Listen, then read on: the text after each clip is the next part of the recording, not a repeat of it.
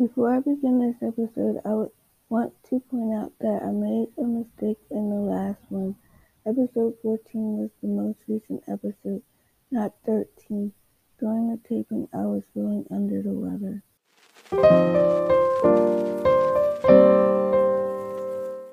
Welcome to the Living with Disability podcast. I'm your host, Katrina Smith.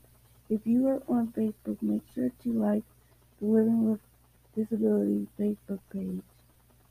The Living with Disability podcast is back with episode 15. I will be discussing how to communicate with someone who has a disability. The disabled community relies heavily on communication. In the disabled community, there are two types of communication verbal and nonverbal communication. It's also past time to learn about nonverbal communication. For starters, someone with nonverbal disability may be overlooked, misunderstood, and misdiagnosed with a learning disability. Nonverbal people can have a variety of disabilities Asperger's syndrome, ADD, autism, cerebral palsy, ADHD.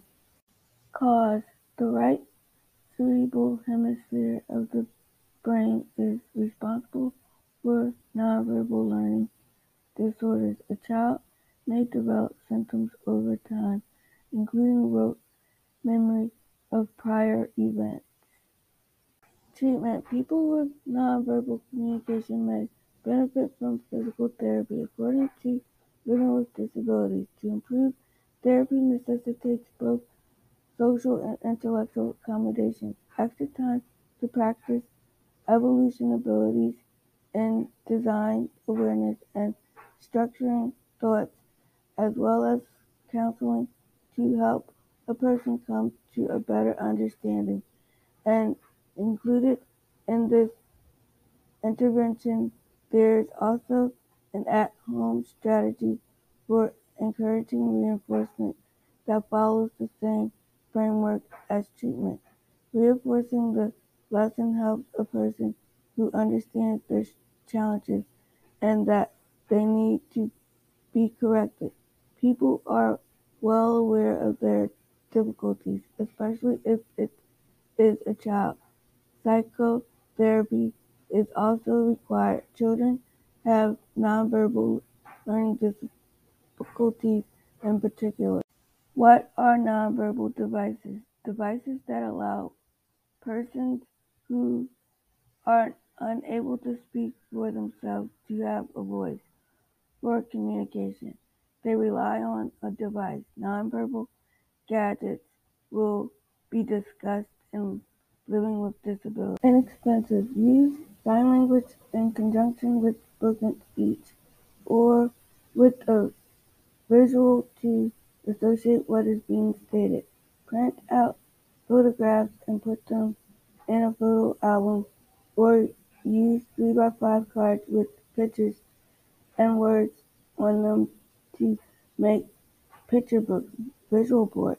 This is a felt board with pictures on it. You can apply Velcro to the visual board and construct more pictures. AAC app, augmentative and alternative communication for cell phone applications that allows users to communicate in a variety of ways.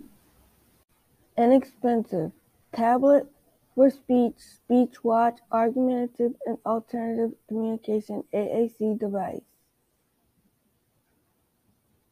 What do I need to know about people with nonverbal communication? They're no different from anybody else. They just don't speak the same way you do and living with disability. They can, however, communicate via a communication gadget. You should treat them the same way you would anyone else. Be patient and open your heart to learning about the various ways to communicate with the person. I am sorry, but I am out of time today. Until next time, keep safe.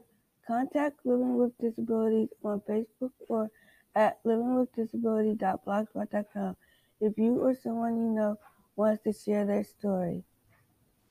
Thank you.